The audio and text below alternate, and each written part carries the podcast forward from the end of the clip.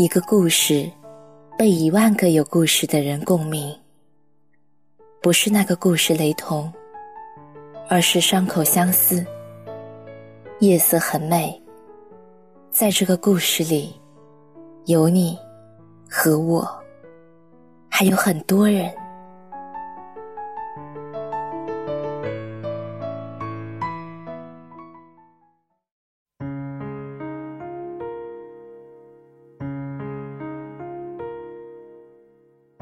很多人都有听过《南山南》这首歌，但是却很少有人知道这个故事。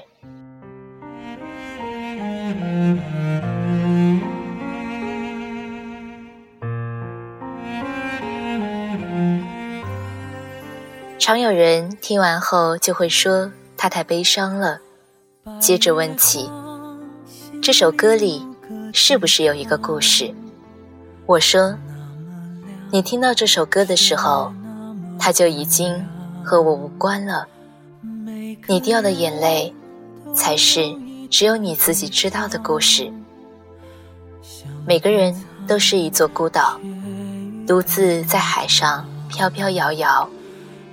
当你看厌了沿途的风景，你一定会遇到它，并在它南面的海岸上。”短暂的停靠，有那么一瞬间，你自以为是的认为会和他永远的接壤，但想不到还有一天，你会再次起航。你是我不能言说的伤，像遗忘那时候，如果他说天空是绿色的。我都会咒骂蓝色。他在另一个城市对我说：“在这边的几年，我一直在想，我们终归是太遥远了。不光是距离，每天我都在害怕，害怕每个早安、晚安和那些不必要的寒暄。直到有一天，我再也不敢看。”也不敢去确定你的生活里全部都是我了，因为我的未来里好像已经没有了你。我想要的是一个能陪着我并肩而行的人，不是一直在后面追着我，却让我一直遥遥不可及的你。我们分手吧，不要再联系了。我不知道。怎么解释当时的心情？也没想过他会对我说这些话。好像一直以来，我的坚持都像个玩笑，所有的人听得聚精会神，可一笑了之后，就各自走出了这场游戏，只留下了一个讲故事的我，还在原地自言自语。过了很多年。我们已经不再那么遥远了。他在联系我，是邀请我参加他的婚礼。我没去，一个人回了母校。那一年，见证我们第一次阴差阳错牵手的操场，已经杂草丛生。荒废了很久的教学楼，被一家公司买下来，改成了仓库。回忆也像堆放在里面的货物一样，被铺上了灰尘。我走到那棵树下，挖出了小时候我们一起埋下的许愿瓶，两张字条上写着：“他，今生非你不嫁，我要他一辈子幸福。”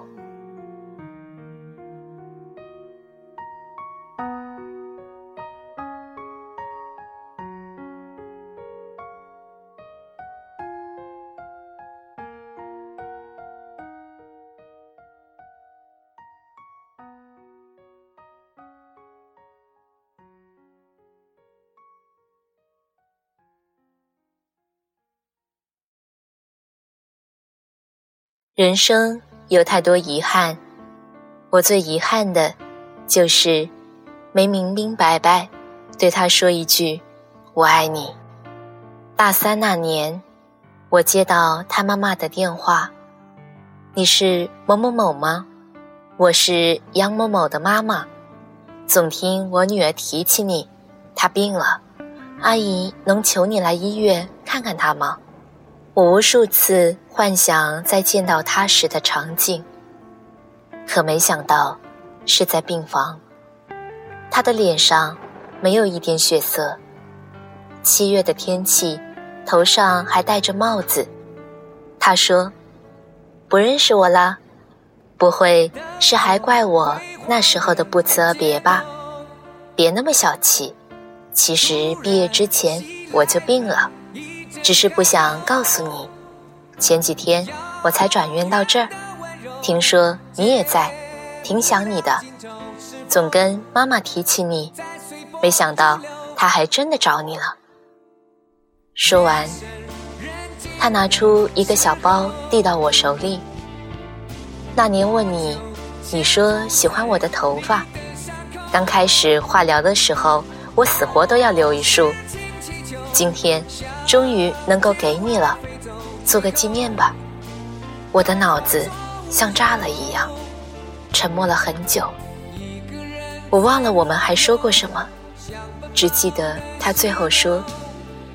如果有时间，再来看我吧。如果我还有时间的话，离开的时候，他妈妈一直重复着感谢我，还说三年了，他今天笑得最多。回去后，我打开他给我的小包，里面除了一束头发，还有十七岁的时候我送给他的那条头绳。那之后，我再也没有去看过他。我害怕再看见他，也怕再也看不见他。我把那条头绳做成了手链，戴到了现在，心里也一直没有放下。在最错的时间，遇到了一个差一点就对的人，可能这才是最单纯的。也最忘不了的爱情吧，只是现在两个人的愿望，只能靠我一个人实现了。那天，我走出医院，也走回了这场生活，才发现这个城市里好像从来没有过星星，只有闪耀的路灯。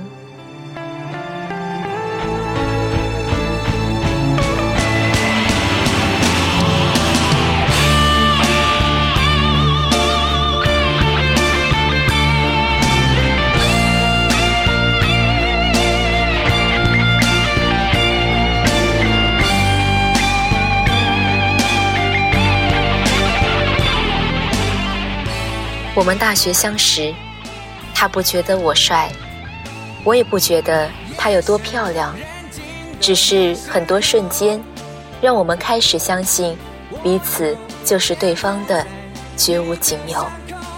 那年，我们一起来到北京，在五环边上租了一间十平方米的隔间，生活贫苦，但很幸福，每天。我们一起买菜做饭，一起打扫房间，一起设想多年后在北京拥有一套属于我们自己的房子。有时候我会弹琴给他听，他总是用略带倦意的眼神看着我，满是笑意。直到午夜降临，我们相拥而睡，就像在预习着。十年后，我们在一起的日子，在那块屋檐下，我们度过了最快乐的一年。一年之后，我离开了。那年，我爸去世，本来身体很好，却一夜之间输给了中风，留下了我妈一个人。他们就我一个孩子，我爸已经走了，家里。只剩下我一个男人，我没有能力把我妈接到北京，唯一的办法就是我回家。那年，我离开了北京，还没看到希望的生活，就被现实抹去了前路，留下了他一个人。他说，他不恨我。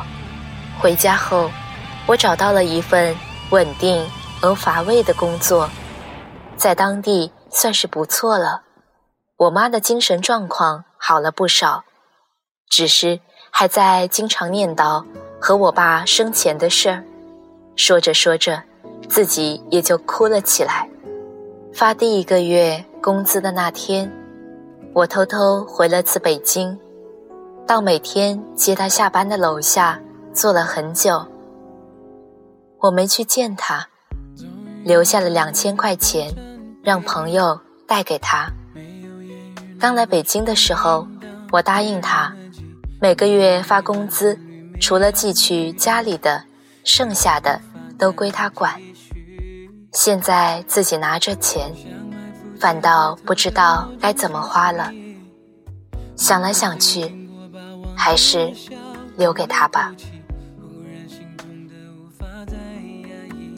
我们在一起十三年，还是没能走到最后。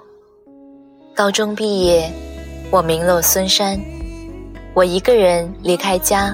去了很远的地方上学，那时候他每个月都省吃俭用，攒下钱坐一夜火车来看我。我从来不以为然，就连他每一次走，都没有送他到过车站，继续荒唐着，自暴自弃，消磨在游戏和各种姑娘的暧昧之间。突然有一阵，他没来看我。后来我才知道，她怀孕了，一个人去做了人流手术。堕胎后大病了一场，期间竟一直没有收到过我的电话和消息。那时候他开始对我心灰意冷，提出分手，决定听从家里的安排，和一个大他很多的男人结婚。那时我才知道。自己即将失去的是什么？我不顾一切的来到他的身边，跪在他的面前，哭得像个孩子，求他别离开我。他也哭了，含着眼泪，却笑着说：“我们不分开了，以后我们要好好的。”毕业两年后，我们结婚了。我和朋友合伙开了一家什么都做的公司，虽说没什么钱，但是终归是稳定了下来，一天一天的忙着，但原本平凡的生活却不再平淡了，应酬多了，回家少了，他每天都会在家做好饭等我回来，只是经常热了一遍又一遍。最后还是倒掉，每天应该温馨的时刻，却渐渐演变成了无休止的争吵。他受不了我，常常到半夜才烂醉如泥的回家。尽管他知道我是为了家，我对他的关心和唠叨也越来越不厌烦。尽管我知道他是因为爱我，在第十三年的时候。我们还是离婚了。那天，他为我们做了最后一桌饭，两个人安静的吃完，在阳台上抱着哭了很久。这是我们第三次抱在一起哭。上一次，他还穿着婚纱，我穿着礼服，在我们婚礼那天，原来十三年是我们的十三年。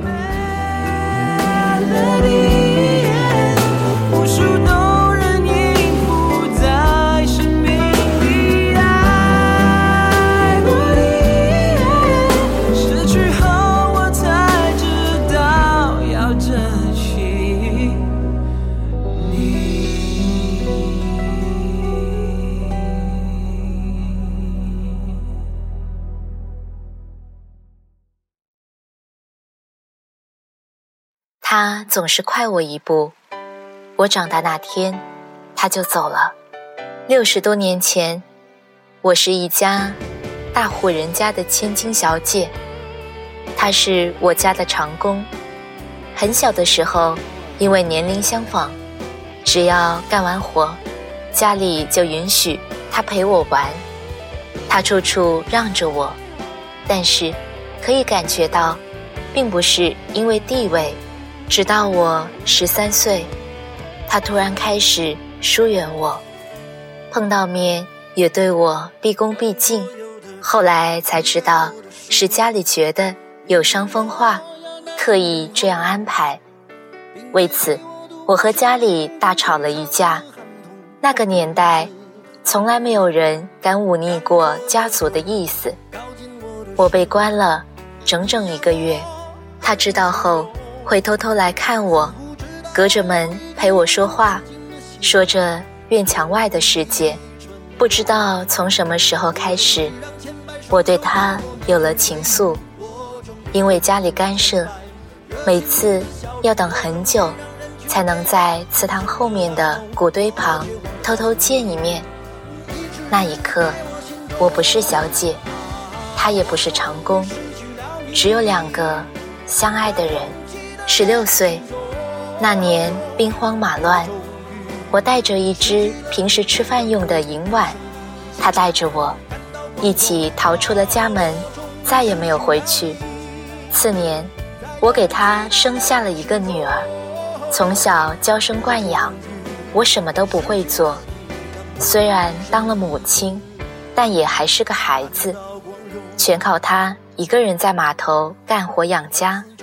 他总说对不起我，不该带我出来受苦。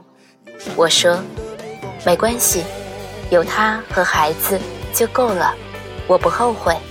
后来他也没有再提过，只是每天起得越来越早了。好日子没几年，文革，有人检举说我家成分有问题。那天。是他第一次对我发火，一边骂我，一边和红卫兵扭打在一起，最后被绑着带走。我在批斗现场看见他，鼻青脸肿的跪在地上，深深低着头，脖子上挂着地主恶霸的牌子。原来他全交代了，只是故意弄反了地位。说我才是他家的长工，和我脱离了关系。三个月后，他从牛棚回到家，落下了严重的胃病。很多年后，他因为胃癌，先我一步走了，一句话也没有留下。我当时真想跟他一起死了算了，可看着刚过我腰那么高的小儿子，才突然发觉，我该长大了。不再是当年的那个大小姐，因为一直把我当成小姑娘的那个人已经不在了。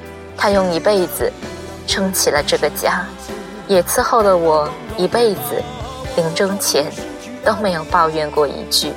后来，我经常做一个梦，那时候我们都还年轻，每天我在家门口等他，他手里。总是拿着我最爱吃的糕点，一脸憨笑。我们曾经都幻想过很多种爱情，那是那个年纪里最丰盛的晚宴。每个人都在自己绘出的布景里，以梦的方式欢笑着，推杯换盏着，继续奢望着，谁都不曾离去，也不会离去。可笑的是。没有人教会过我们如何面对分离。宴会散场，梦醒的时候，我们已是酩酊大醉，甚至不曾挤出一个微笑，还来不及告别，就这么长大了。我们开始图谋起悲伤，每天在长夜里奔跑，只为在天亮前精疲力尽，逃避天明时。充满光亮的生活，做上一场第一次遇见他的梦。后来的几年，我们会假装的很好，假装不高兴，假装谁都没走，山南海北的留下脚印，在某个景色下驻足良久，长长的叹出一口气，也不言不语，回忆起所有的画面，再一一的说出再见。我们终于学会了道别，却不再说情话，只说谎。南山南，北丘碑，南山有古堆。南风南，北海北，北海有墓碑。晚安。那您时光苟延残喘无可奈何如果所有土地连在一起走上一生只为拥抱你喝醉了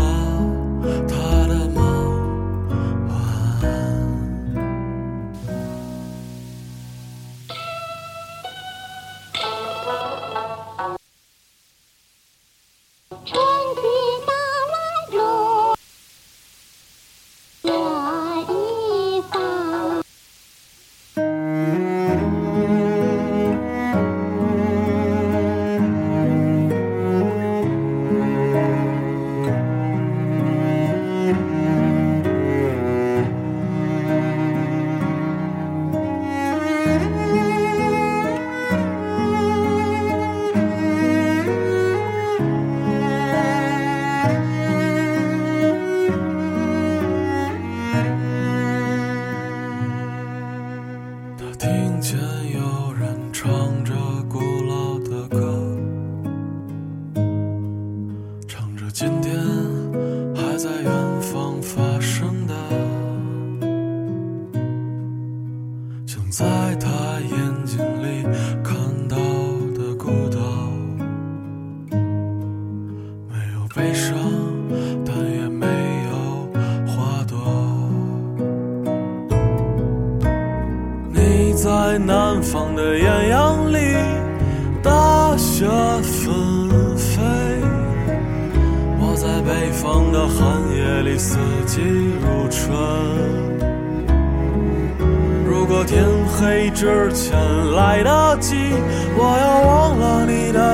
尽穷尽一生，做不完一场梦。你。在南方的艳阳里，大雪纷飞；我在北方的寒夜里，四季如春。如果天黑之前来得及，我要忘了你的眼睛，